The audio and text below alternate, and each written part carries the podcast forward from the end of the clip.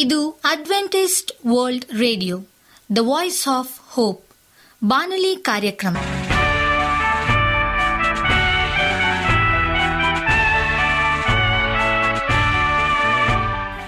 ನಮಸ್ಕಾರ ಪ್ರೀತಿಯ ಕೇಳುಗರೆ, ನಾನು ನಿಮ್ಮ ಆಕಾಂಕ್ಷ ಪಾಲ್.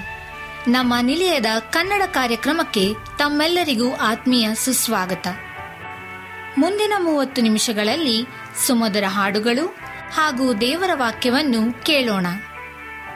ಈ ಕಾರ್ಯಕ್ರಮವು ನಿಮಗೆ ಸಂತೋಷ ತರಲೆಂದು ದೇವರಲ್ಲಿ ಪ್ರಾರ್ಥಿಸುತ್ತೇವೆ. ಈ ಕಾರ್ಯಕ್ರಮದ ಪ್ರಾರಂಭದಲ್ಲಿ ಸುಮಧುರ ಗೀತೆಯನ್ನು ಆಲಿಸೋಣ.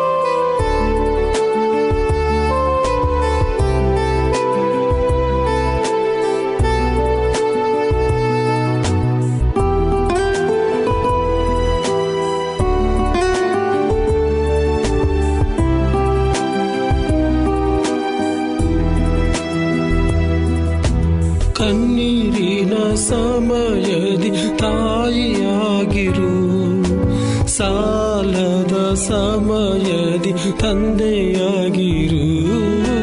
ಕನ್ನೀರಿನ ಸಮಯದಿ ತಾಯಿಯಾಗಿರು, ಸಾಲದ ಸಮಯದಿ ತಂದೆಯಾಗಿರು.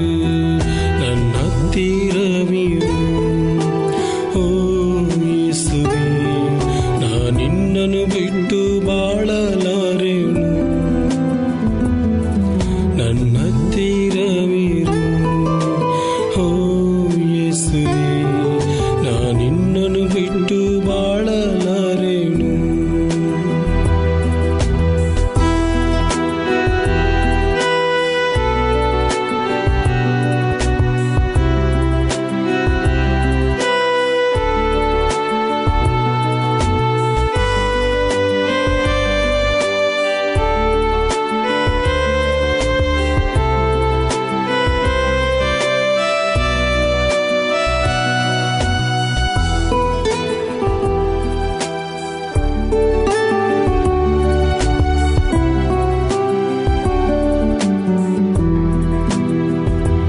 ನಿಮ್ಮ ವಾಕ್ಯ ಓದುವ ಸಮಯದಿ ಗುರುವಾಗಿರು, ನಿಮ್ಮನ್ನು ಪ್ರಾರ್ಥಿಸುವ ಸಮಯದಿ ದೇವರಾಗಿರು.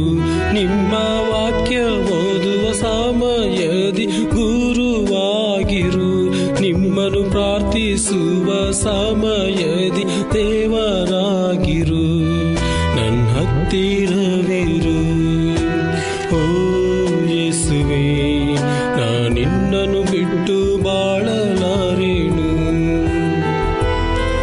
ನನ್ನ ಹತ್ತಿರವಿರು ಓ ಯೇಸುವೇ, ನಾನಿನ್ನನ್ನು ಬಿಟ್ಟು ಬಾಳಲಾರೆನು.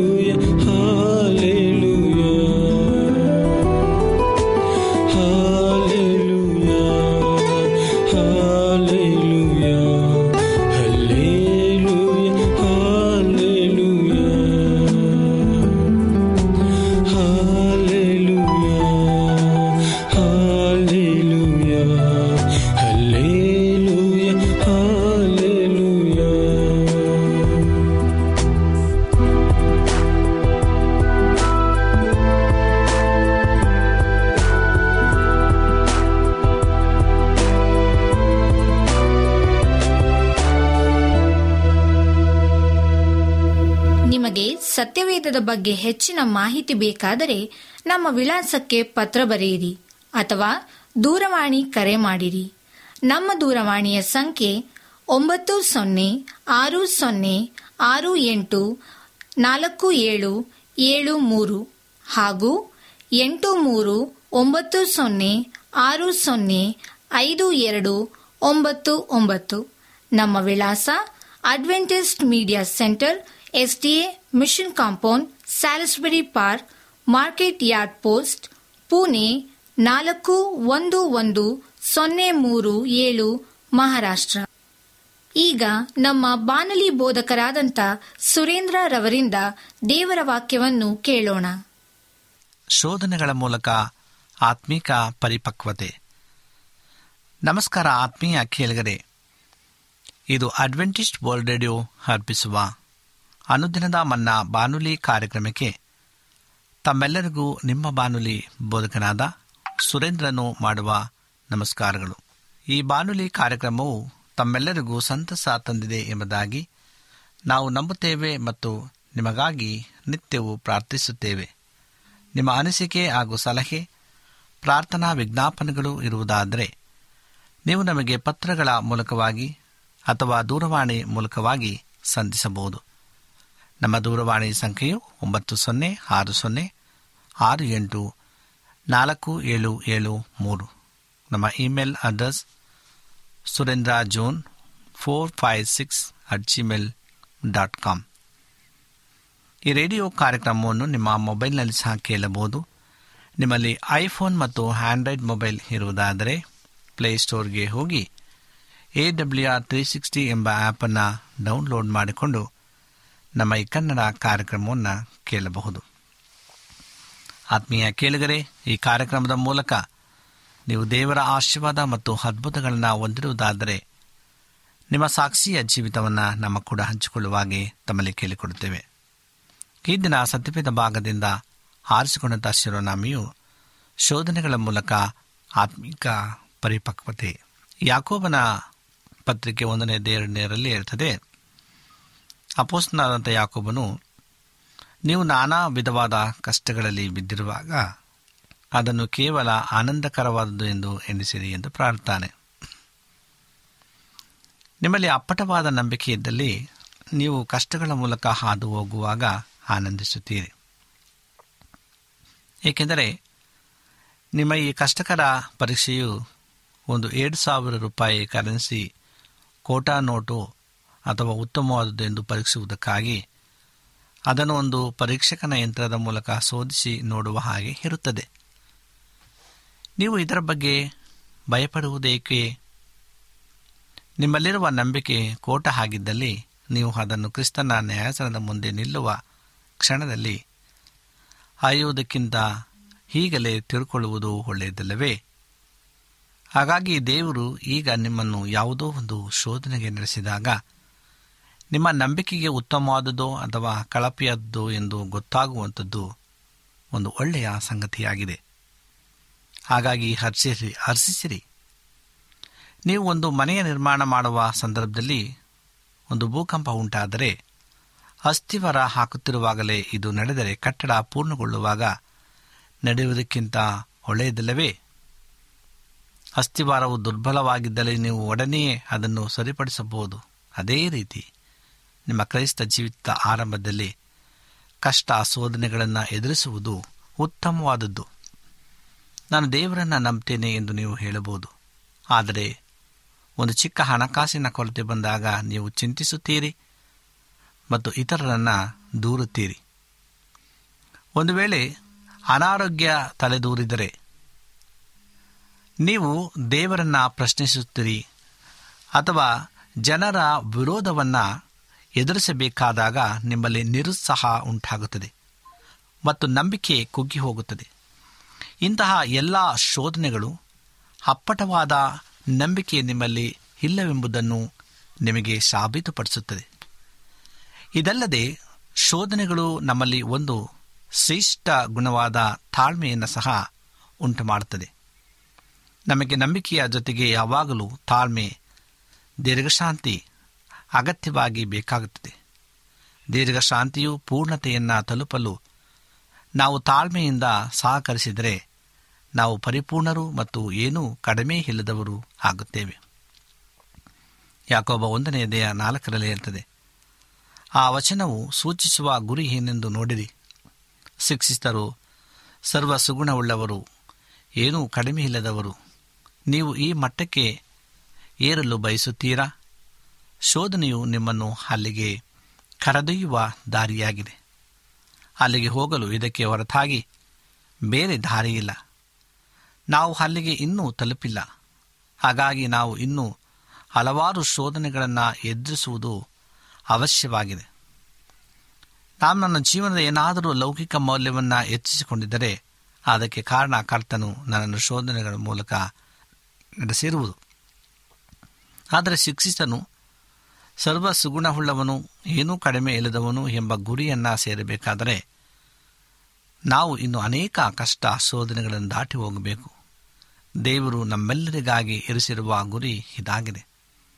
ಯಾವುದೋ ಶೋಧನೆ ಬಂದಾಗ ನಿಮ್ಮ ನಂಬಿಕೆಯು ಕಳಪೆಯಾದದ್ದು ಎಂದು ಕಂಡುಬಂದರೆ ನೀವು ನಿರಾಶರಾಗಬೇಡಿರಿ. ನಿಜ ಸ್ಥಿತಿಯನ್ನು ನಿಮಗೆ ತೋರಿಸುವುದಕ್ಕಾಗಿ ದೇವರಿಗೆ ಸ್ತೋತ್ರ ಸಲ್ಲಿಸಿರಿ ಮತ್ತು ಅವರಿಂದ ನಿಜವಾದ ನಂಬಿಕೆಯನ್ನು ಬೇಡಿಕೊಳ್ಳಿರಿ. ದೇವರು ನಿಮಗೆ ಅದನ್ನು ಕೊಡುತ್ತಾರೆ. ಅಪೋಸ್ತಲನಾದ ಪೇತ್ರನು ಒಂದು ಪೇತ್ರ ಒಂದು ಏಳರಲ್ಲಿ ಹೇಳಿರುವ ಹಾಗೆ ಎಲ್ಲ ಶೋಧನೆಗಳ ಉದ್ದೇಶ ನಿಮ್ಮ ನಂಬಿಕೆ ಎಷ್ಟು ಅಪ್ಪಟವಾಗಿದೆ ಎಂದು ತೋರಿಸಿಕೊಡುವುದು. ಬಂಗಾರವು ಬೆಂಕಿಯಲ್ಲಿ ಪುಟ ಹಾಕಲ್ಪಟ್ಟ ಶೋಧಿಸಲ್ಪಡುವಂತೆ ಚಿನ್ನದ ಹದಿರನ್ನು ಭೂಮಿಯ ಆಳದಿಂದ ಮೇಲಕ್ಕೆತ್ತಿದಾಗ ಅದು ಶುದ್ಧವಾಗಿ ಇರುವುದಿಲ್ಲ. ಅದನ್ನು ಶುದ್ಧೀಕರಿಸುವ ಒಂದೇ ಒಂದು ವಿಧಾನ ಅದನ್ನು ಬೆಂಕಿಯ ತೀವ್ರ ಶಾಖಕ್ಕೆ ಒಳಪಡಿಸುವುದು. ಚಿನ್ನದ ಅದಿರನ್ನು ಸಾಬೂನು ಮತ್ತು ನೀರಿನಿಂದ ಉಜ್ಜಿ ತೊಳೆದರೆ ಅದು ಶುದ್ಧಗೊಳ್ಳುವುದಿಲ್ಲ. ಹಾಗೆಯೇ ಮಾಡಿದರೆ ಅದು ಅಂಟಿರುವ ಕೊಳೆಯಿಂದ ಸ್ವಚ್ಛಗೊಳ್ಳಬಹುದು. ಆದರೆ ಬಂಗಾರದಲ್ಲಿ ಕಲೆತಿರುವ ಇತರ ಧಾತುಗಳನ್ನು ಬೇರ್ಪಡಿಸುವ ವಿಧಾನ ಅದನ್ನು ಬೆಂಕಿಯಲ್ಲಿ ಕುಲುಮೆಗೆ ಹಾಕುವುದಾಗಿದೆ. ಆಗ ಅದರಲ್ಲಿ ಅಡಗಿರುವ ಎಲ್ಲ ಮಿಶ್ರ ದಾಹುಗಳು ಕರಗಿ ಹೋಗುತ್ತವೆ ಮತ್ತು ಶುದ್ಧ ಬಂಗಾರವು ಹೊರಹೊಮ್ಮುತ್ತದೆ. ನೀವು ಹಾದು ಹೋಗಬೇಕಾದ ಶೋಧನೆಗಳು ಬೆಂಕಿಯ ತಾಪವನ್ನು ಹೊಂದಿರಬಹುದು. ಅದು ನೋವು ಉಂಟು ಮಾಡುತ್ತದೆ ಮತ್ತು ನಿಮಗೆ ಬೆಂಕಿಯ ಮೂಲಕ ಹಾದು ಹೋಗುವಂತೆ ಭಾಸವಾಗಬಹುದು. ಇದರ ಒಂದೇ ಒಂದು ಉದ್ದೇಶ ನಿಮ್ಮ ಜೀವನದಲ್ಲಿ ಇರುವ ಅಶುದ್ಧ ಸಂಗತಿಗಳನ್ನು ತೆಗೆದುಹಾಕುವುದು. ದೇವರು ತನ್ನ ಎಲ್ಲ ಮಕ್ಕಳು ಶೋಧನೆಗಳನ್ನು ಎದುರಿಸುತ್ತಿರುವುದನ್ನು ಸಮ್ಮತಿಸುತ್ತಾರೆ. ಇವುಗಳನ್ನು ಯಾವಾಗ ಕಟ್ಟಿ ಕಳುಹಿಸಬೇಕು ಎನ್ನುವುದು ಅವರಿಗೆ ಅವರ ಜ್ಞಾನದಿಂದ ಮೂಲಕ ನಿಖರವಾಗಿ ತಿಳಿದಿದೆ. ನಾವು ನಮ್ಮ ಕರ್ತನ ಮುಂದೆ ನಿಲ್ಲುವ ದಿನದಲ್ಲಿ ದೇವರು ನಮ್ಮ ಜೀವಿತದಲ್ಲಿ ಕಳುಹಿಸಿದ ಯಾವ ಶೋಧನೆಯು ತಪ್ಪಾಗಿ ಕಲಿಸಲ್ಪಡಲಿಲ್ಲವೆಂದು ಕಂಡುಕೊಳ್ಳುತ್ತೇವೆ. ಅವರು ನಮ್ಮ ಜೀವಿತದಲ್ಲಿ ಅನುಮತಿಸಿದ ಪ್ರತಿಯೊಂದು ಶೋಧನೆಯು ನಮ್ಮನ್ನು ಬಂಗಾರದಂತೆ ಶುದ್ಧೀಕರಿಸುವ ಸಲುವಾಗಿ ಬಂತು ಎಂದು ಈ ದಿನ ನಮಗೆ ಮನವರಿಕೆಯಾಗುತ್ತದೆ. ನೀವು ಇದನ್ನು ನಂಬಿದರೆ ಯಾವಾಗಲೂ ಕರ್ತನನ್ನು ಸ್ತುತಿಸುತ್ತೀರಿ. ನೀವು ನಿಮ್ಮ ಶೋಧನೆಗಳ ನಡುವೆ ವರ್ಣಿಸಲು ಹೇಳದಾಗಷ್ಟು ಆನಂದವನ್ನು ಅನುಭವಿಸುತ್ತೀರಿ ಮತ್ತು ಇದರ ಅಂತ್ಯಫಲ ನಿಮ್ಮ ಆತ್ಮರಕ್ಷಣೆ ಆಗಿರುತ್ತದೆ. ಇಂದಿನ ಕಾಲದ ಪ್ರವಾದಿಗಳು ಈ ರಕ್ಷಣೆಯನ್ನು ಘೋಷಿಸಿದರು, ಆದರೆ ಅದರ ಅರ್ಥವನ್ನು ತಿಳಿಯಲು ಅವರು ಅಪೇಕ್ಷಿಸಿದರು, ಅದು ಅವರಿಗೆ ಕೊಡಲ್ಪಡಲಿಲ್ಲ. ದೇವದೂತರು ಸಹ ಈ ಸಂಗತಿಗಳನ್ನು ಲಕ್ಷ್ಯ ಬಿಟ್ಟು ನೋಡಬೇಕೆಂದು ಅಪೇಕ್ಷಿಸುತ್ತಾರೆ. ಒಂದು ಪೇತ್ರ ಒಂದು ಹನ್ನೆರಡರಲ್ಲಿ. ಆದರೆ ಈಗ ಪರಲೋಕದಿಂದ ಕಳಿಸಲ್ಪಟ್ಟ ಪವಿತ್ರಾತ್ಮನು ಈ ಸುವಾರ್ತೆಯನ್ನು ಸಾರುವ ಜನರನ್ನು ಅಭಿಷೇಕಿಸಿದ್ದಾನೆ. ಹಾಗಾಗಿ ಪೇತ್ರನನ್ನು ನಮಗೆ ತಿಳಿಸುವ ಮಾತು ಏನೆಂದರೆ, ನಮಗೆ ಇಂತಹ ಒಂದು ಅದ್ಭುತವಾದ ಸುವಾರ್ತೆಯು ಕೊಡಲ್ಪಟ್ಟಿದೆ, ಆದರೆ ಸದ್ಯಕ್ಕೆ ಸ್ವಲ್ಪ ಕಾಲ ನಾವು ನಾನಾ ಕಷ್ಟಗಳನ್ನು ಅನುಭವಿಸಬೇಕಾಗುತ್ತದೆ. ಹಾಗಿದ್ದರೂ ನಾವು ಈ ಶೋಧನೆಗಳಿಂದ ಧೈರ್ಯಗೆಡದೆ ಕ್ರಿಸ್ತನ ಬರುವಿಕೆಯನ್ನು ಉಲ್ಲಾಸದೊಂದಿಗೆ ನಿರೀಕ್ಷಿಸುತ್ತಾ ಮನಸ್ಸು ಚುರುಕುಗೊಳಿಸಬೇಕು ಎಂಬುದಾಗಿ ಒಂದು ಪೇತ್ರ ಒಂದು ಹದಿಮೂರರಲ್ಲಿ ಇರ್ತದೆ. ನಾವು ಸೈತಾನನ ವಿರುದ್ಧ ಆತ್ಮಿಕ ಯುದ್ಧದಲ್ಲಿ ಯಥಾರ್ಥವಾಗಿ ಹೋರಾಡುವುದಾದರೆ ಸೈತಾನನ ಕುತಂತ್ರಗಳ ಬಗ್ಗೆ, ಆತನ ಯೋಜನೆಗಳು ಹಾಗೂ ಆತನ ಯುದ್ಧ ತಂತ್ರಗಳ ವಿಷಯದಲ್ಲಿ ಅಜ್ಞಾನಿಗಳು ಆಗಿರಬಾರದು. ಸೈತಾನನು ಯೇಸುವನ್ನು ಅಡವಿಯಲ್ಲಿ ಹೇಗೆ ಶೋಧನೆಗೆ ಒಳಪಡಿಸಿದನೆಂದು ನಾವು ಗಮನಿಸಿ ನೋಡಿದರೆ, ಸೈತಾನನು ನಮ್ಮನ್ನು ಸಹ ನ್ಯಾಯಬದ್ಧವಾದ ದೈಹಿಕ ಆಸೆಗಳ ಮೂಲಕ ಶೋಧನೆಗೆ ಒಳಪಡಿಸ್ತಾನೆ ಎಂದು ಸ್ಪಷ್ಟವಾಗಿ ತಿಳಿಯುತ್ತದೆ. ಯೇಸು ತನ್ನ ಶಿಷ್ಯರಿಗೆ ಆಹಾರ ಮತ್ತು ಬಟ್ಟೆ ಬರೆಯ ವಿಚಾರವಾಗಿ ಹೆಚ್ಚು ಚಿಂತಿಸದಿರುವಂತೆ ಎಚ್ಚರಿಸಿದರು. ನಮ್ಮ ಮನಸ್ಸನ್ನು ಊಟ, ತಿಂಡಿ ಹಾಗೂ ಅಂದವಾದ ಉಡುಪುಗಳು ಸೆಳೆಯುವುದಾದರೆ ಆಗ ಭೂಲೋಕ ರಾಜ್ಯವು ನಮ್ಮ ಆದ್ಯತೆಯಾಗಿದೆ ಮತ್ತು ಖಂಡಿತವಾಗಿ ಸೈತಾನನು ನಮ್ಮ ಮೇಲೆ ಪ್ರಭಾವ ಬೀರುತ್ತಾನೆ. ನಾವು ನಮ್ಮ ಸಭೆಗಳಲ್ಲಿ ಯವನಸ್ಥ ಹುಡುಗಿಯರ ಬಗ್ಗೆ ಕಾಳಜಿ ವಹಿಸಿ ಅವರ ಹೆಚ್ಚಿನ ಗಮನ ಉಡುಪು, ಅಲಂಕಾರದ ಕಡೆಗೆ ಇರದಂತೆ ಅವರಿಗೆ ತರಬೇತಿ ನೀಡಬೇಕು. ಇಲ್ಲವಾದರೆ ಮುಂದೆ ಅವರ ವಯಸ್ಸಿಗೆ ಬರುವಾಗ ಸೈತಾನ ಹಿಡಿತಕ್ಕೆ ಸಿಲುಕ್ತಾರೆ. ಲೂಸಿಫರನು ಆತನ ದೇವದೂತರ ನಾಯಕನಾಗಿದ್ದನು. ಮಿಕ್ಕ ದೇವದೂತರಿಗಿಂತ ತಾನು ಹೆಚ್ಚಿನವನು ಎಂಬ ಮನೋಭಾವವನ್ನು ಬೆಳೆಸಿಕೊಳ್ಳಲು ಆರಂಭಿಸಿದಾಗ ಸೈತಾನನಾಗಿ ಬದಲಾದನೆಂಬುದಾಗಿ ಎಜಕೇಲ ಇಪ್ಪತ್ತೆಂಟನೇದೆಯ ಹನ್ನೊಂದರಿಂದ ಹದಿನೆಂಟರಲ್ಲಿ ಹೇಳ್ತದೆ. ಮತ್ತು ಏಸಾಯ ಹದಿನಾಲ್ಕು ಅಧ್ಯಾಯದಲ್ಲಿ ಹನ್ನೆರಡರಿಂದ ಹದಿನೈದನೇ ವಚನ ಗಂಟೆ ಹೇಳ್ತದೆ. ಅನೇಕ ವಿಶ್ವಾಸಿಗಳ ಹೃದಯಗಳನ್ನು ಸೈತಾನನು ಇದೇ ರೀತಿಯಾಗಿ ಪ್ರವೇಶಿಸುತ್ತಾನೆ.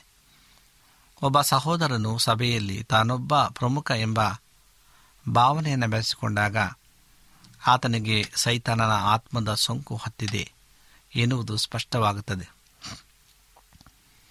ಹೀಗಿರುವಾಗ ವಿವೇಚನೆ ಇಲ್ಲದ ಆತನ ಸಹ ವಿಶ್ವಾಸಿಗಳು ಒಂದು ವೇಳೆ ಆತನು ಬಹಳ ಪ್ರಮುಖ ವ್ಯಕ್ತಿ ಎಂದು ಹೇಳಿ ಆತನ ಅಹಂಕಾರವನ್ನು ಹೆಚ್ಚಿಸಿದರೂ ಆತ್ಮಿಕ ಕಾಳಗದಲ್ಲಿ ಆತನು ಸಫಲನಾಗುವುದಿಲ್ಲ. ಒಬ್ಬ ಸಹೋದರನು ಸಭಾಕೂಟಗಳಲ್ಲಿ ಬೋಧಿಸುವಾಗ ಹೆಚ್ಚಿನ ಕಾಲಾವಧಿಯನ್ನು ಬಳಸಿಕೊಂಡು ತಾಳ್ಮೆಯಿಂದ ಕೇಳುತ್ತಿರುವ ಬಡ ಸಹೋದರ ಸಹೋದರಿಯರ ಮೇಲೆ ತನ್ನ ಆತ್ಮಿಕ ಮಟ್ಟಕ್ಕೆ ಮೀರಿದ ಸತ್ಯವೇದ ಜ್ಞಾನವನ್ನು ಕಕ್ಕುವಾಗ ಇತರರಿಗಿಂತ ತಾನು ಹೆಚ್ಚು ಪ್ರಮುಖನು ಮತ್ತು ಅವರಿಗಿಂತ ಹೆಚ್ಚಿನವನು ಎಂಬ ಅವನ ಭಾವನೆಯು ಸ್ಪಷ್ಟವಾಗಿ ಕಾಣುತ್ತದೆ. ಇದು ಸೈತಾನನ ಆತ್ಮವಾಗಿದೆ. ಅಷ್ಟೇ ಅಲ್ಲದೆ ಇಂತಹ ಸಹೋದರನಲ್ಲಿ ಸಾಮಾನ್ಯವಾಗಿ ನಮಗೆ ಕಾಣಿಸುವುದು ಏನೆಂದರೆ, ಎಲ್ಲರೂ ಮೊದಲು ಕಲಿಯಬೇಕಾದ ಒಂದು ಪ್ರಾಥಮಿಕ ಸಂಗತಿ ಬಹಳ ಸುಲಭವಾಗಿ ಅವಮಾನಿಸಲ್ಪಡದೆ ಇರುವುದು. ಇದರಲ್ಲಿ ಅವನು ಜಯಗಳಿಸಿರುವುದಿಲ್ಲ. ಸಭಾಕೂಟ ಕೊನೆಗೊಂಡ ನಂತರ ಸಂಕ್ಷಿಪ್ತವಾಗಿ ಮಾತನಾಡುವುದು ಒಳ್ಳೆಯದು ಎಂದು ಆತನಿಗೆ ತೋರಿಸಿಕೊಟ್ಟರೆ ಆತನು ಅವಮಾನಿತನಾಗುತ್ತಾನೆ. ಇದರಿಂದ ಸ್ಪಷ್ಟವಾಗಿ ತಿಳಿಯುವ ವಿಷಯ, ಇಂತಹ ಸಹೋದರರು ತಮ್ಮನ್ನೇ ತಾವು ನ್ಯಾಯ ತೀರ್ಪು ಮಾಡಿಕೊಳ್ಳುವುದಿಲ್ಲ. ಹಾಗೆ ಮಾಡುತ್ತಿದ್ದರೆ ಪವಿತ್ರಾತ್ಮನಿಂದ ಉಂಟಾಗುವ ಅಪರಾಧ ಪ್ರಜ್ಞೆಯು ಅವರಲ್ಲಿ ಜಂಬ ಮತ್ತು ಅಹಂಕಾರದ ಕುರಿತಾಗಿ ಪಶ್ಚಾತ್ತಾಪವನ್ನು ಉಂಟುಮಾಡುತ್ತಿತ್ತು.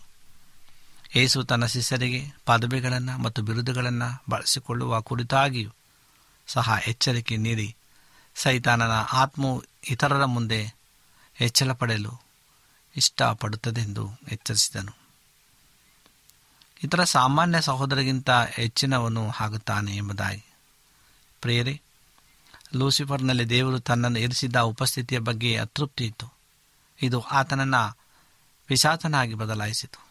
ಈಗ ಸೈತಾನನು ವಿಶ್ವಾದ್ಯಂತ ಜನರ ನಡುವೆ ಇದೇ ಅಸಂತೃಪ್ತಿಯ ಆತ್ಮವನ್ನು ಹರಡುತ್ತಿದ್ದಾನೆ. ನಿಜ ಹೇಳಬೇಕೆಂದರೆ ಅಸಂಖ್ಯಾತ ಕ್ರೈಸ್ತ ವಿಶ್ವಾಸಿಗಳು ಸಹ ಈ ಸಾಂಕ್ರಾಮಿಕ ರೋಗಕ್ಕೆ ತುತ್ತಾಗಿದ್ದಾರೆ. ನಿಮ್ಮ ಸುತ್ತಮುತ್ತಲಿನ ಲೌಕಿಕ ಹಾಗೂ ಲೌಕಿಕ ಪರಿಸ್ಥಿತಿಯನ್ನು ಉತ್ತಮಪಡಿಸುವುದರಲ್ಲಿ ಯಾವ ತಪ್ಪು ಇಲ್ಲ. ಆದರೆ ನಿಮಗಿಂತ ಉತ್ತಮ ಸ್ಥಿತಿಯಲ್ಲಿರುವ ಇನ್ನೊಬ್ಬ ಸಹೋದರನ ನೋಡಿದಾಗ ಅವನ ಬಗ್ಗೆ ಅಸೂಯೆ ಪಡಬೇಡಿರಿ. ಅವನು ಹೊಂದಿರುವಂಥದ್ದು ಏನೂ ಸಿಗಲಿ ಎಂದು ಬಯಸಿದಿರಿ ಮತ್ತು ಅವನಿಂದ ಯಾವುದೇ ಕೊಡುಗೆಯನ್ನು ಪಡೆಯುವ ಆಸೆಯನ್ನು ಇರಿಸಿಕೊಳ್ಳಬೇಡಿ. ಲಂಚವನ್ನು ಒಪ್ಪದವನು ಸುಖವಾಗಿ ಬಾಳುವನು ಎಂಬುದಾಗಿ ಜ್ಞಾನೋಕ್ತಿ ಹದಿನೈದನೇ ದೇಹ ಇಪ್ಪತ್ತ ಏಳನೇ ವಚನದಲ್ಲಿ ಇರುತ್ತದೆ. ಸೈತಾನನ ತಂತ್ರೋಪಾಯಗಳ ಬಗ್ಗೆ ಅಜ್ಞಾನಿಗಳು ಆಗಬೇಡಿರಿ.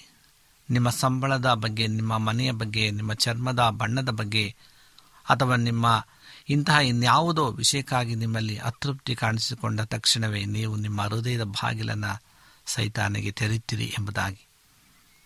ಕ್ರೈಸ್ತರಲ್ಲಿ ಬಹುತೇಕ ಮಂದಿ ಸೈತಾನನ್ನು ನಿಷ್ಕ್ರಿಯಗೊಳಿಸಿ ತನ್ನ ವಿರೋಧವಾಗಿ ಅವರು ಮಾಡುವ ಹೋರಾಟದ ವ್ಯರ್ಥವಾಗದಂತೆ ಮಾಡಿರುವುದು ಹೇಗೆಂದರೆ, ಅವರಿಗೆ ನಮ್ಮ ಸಹೋದರ ಸಹೋದರಿಯರ ವಿರುದ್ಧ ಗೊಣಗುಟ್ಟುವ ಮತ್ತು ದೂರುವ ಆತ್ಮದ ಸೋಂಕನ್ನು ತಗಲಿಸುವ ಮೂಲಕ ಅದೇ ರೀತಿ ಅವರು ತಮ್ಮ ನೆಂಟರ ಮತ್ತು ನೆರೆಯವರ ವಿರುದ್ಧ, ತಮ್ಮ ಪರಿಸ್ಥಿತಿಗಳ ವಿರುದ್ಧ ಹಾಗೂ ಸ್ವತಃ ದೇವರ ವಿರುದ್ಧವೂ ಗೊಣಗುಟ್ಟುತ್ತಾರೆ.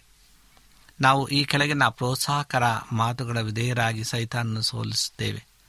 ಮೊದಲನೇದಾಗಿ, ಕ್ರಿಸ್ತನ ಸಮಾಧಾನವು ನಿಮ್ಮ ಹೃದಯಗಳಲ್ಲಿ ಯಜಮಾನನಂತಿದ್ದು ತೀರ್ಪು ಹೇಳಲಿ. ನೀವು ಒಂದೇ ದೇಹಕ್ಕೆ ಸೇರಿದವರಾಗಿ ಸಮಾಧಾನದಿಂದ ಇರುವುದಕ್ಕಾಗಿ ಕರೆಯಲ್ಪಟ್ಟಿದ್ದೀರಿ. ಇದಲ್ಲದೆ ಕೃತಜ್ಞತೆ ಉಳ್ಳವರು ಆಗಿರಿ ಎಂಬುದಾಗಿ. ಎರಡನೇದಾಗಿ, ಮನುಷ್ಯರೆಲ್ಲರಿಗೋಸ್ಕರ ದೇವರ ಕೃತಜ್ಞತಾ ಸ್ತುತಿಗಳನ್ನು ಮಾಡಬೇಕೆಂದು ಬೋಧಿಸುತ್ತೇನೆ. ಯಾವಾಗಲೂ ಮೂರನೇದಾಗಿ ನಾವು ನೋಡ್ತೇವೆ, ಯಾವಾಗಲೂ ಎಲ್ಲ ಕಾರ್ಯಗಳಿಗೋಸ್ಕರ ನಮ್ಮ ಕರ್ತನಾದ ಯೇಸು ಕ್ರಿಸ್ತನ ಹೆಸರಿನಲ್ಲಿ ತಂದೆಯಾದ ದೇವರಿಗೆ ಸ್ತೋತ್ರ ಮಾಡ್ತಾ ಇದೆ ಎಂಬುದಾಗಿ. ಪ್ರೇರೆ, ನಾವು ಕ್ರಿಸ್ತನ ದೇಹದಲ್ಲಿರುವ ನಮ್ಮ ಸಹೋದರ ಸಹೋದರಿಯರಿಗಾಗಿ ಕೃತಜ್ಞರಾಗಿ ಇರುವುದನ್ನು ಕಲಿತ ಮೇಲೆ ಎಲ್ಲ ಜನರಿಗಾಗಿ ಕೃತಜ್ಞತೆಯನ್ನು ಸಲ್ಲಿಸಲು ಕಲಿಯುವುದು ಸಾಧ್ಯವಾಗುತ್ತದೆ. ಇದಾದ ಮೇಲೆ ನಮ್ಮ ಜೀವನದಲ್ಲಿ ಎದುರಾಗುವ ಎಲ್ಲ ಪರಿಸ್ಥಿತಿಗಳಿಗೋಸ್ಕರವೂ ಸಹ ಕೃತಜ್ಞರು ಆಗುತ್ತೇವೆ. ಪರಲೋಕದಲ್ಲಿರುವ ನಮ್ಮ ತಂದೆಯು ಸಾರ್ವಭೌಮರಾಗಿದ್ದಾರೆ. ಅವರು ಎಲ್ಲ ಜನರನ್ನು ಮತ್ತು ಎಲ್ಲ ಸಂಗತಿಗಳನ್ನು ತನ್ನ ನಿಯಂತ್ರಣದಲ್ಲಿ ಇರಿಸಿದ್ದಾರೆಂದು ನಮಗೆ ಗೊತ್ತಾಗುತ್ತದೆ.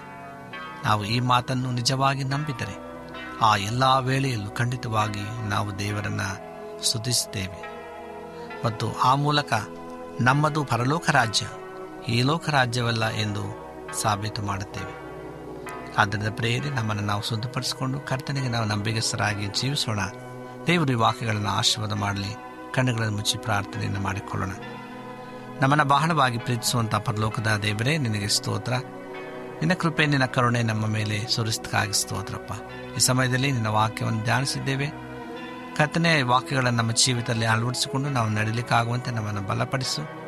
ಈ ಸಮಯದಲ್ಲಿ ತಲೆಬಾಗಿರ್ತಕ್ಕಂಥ ಪ್ರತಿಯೊಬ್ಬ ನಿನ್ನ ಪ್ರಿಯ ಮಕ್ಕಳನ್ನು ಆಶೀರ್ವಾದ ಮಾಡೋ. ಒಂದು ವೇಳೆ ಅವರು ಸಮಸ್ಯೆ, ಕೊರತೆ, ಚಿಂತೆಯಲ್ಲಿ ದತ್ತ ಪಕ್ಷದಲ್ಲಿ ನನ್ನ ಸಮಾಧಾನ, ಸಹಾಯವನ್ನು ಅನುಗ್ರಹಿಸಿಕೊಂಡು ಪ್ರಾರ್ಥನೆ ಕೇಳಿದಕ್ಕಾಗಿ ಸ್ತೋತ್ರ.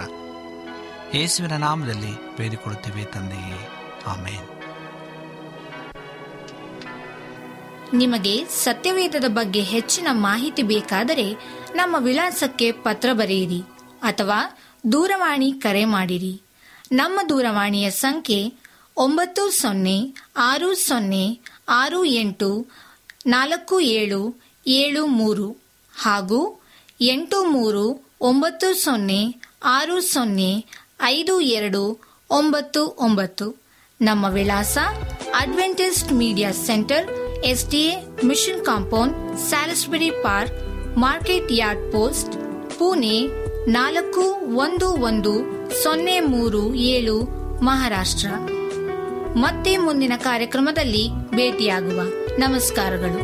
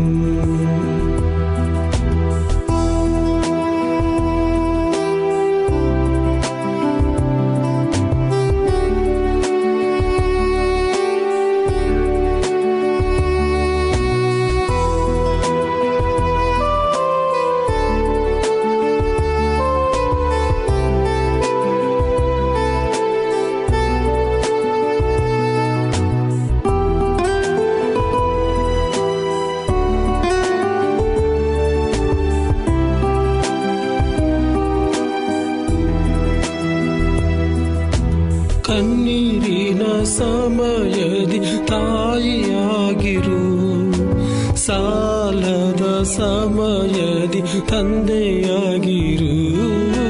ಕಣ್ಣೀರಿನ ಸಮಯದಿ ತಾಯಿಯಾಗಿರು, ಸಾಲದ ಸಮಯದಿ ತಂದೆಯಾಗಿರು. ನನ್ನ ಹತ್ತಿರವಿರು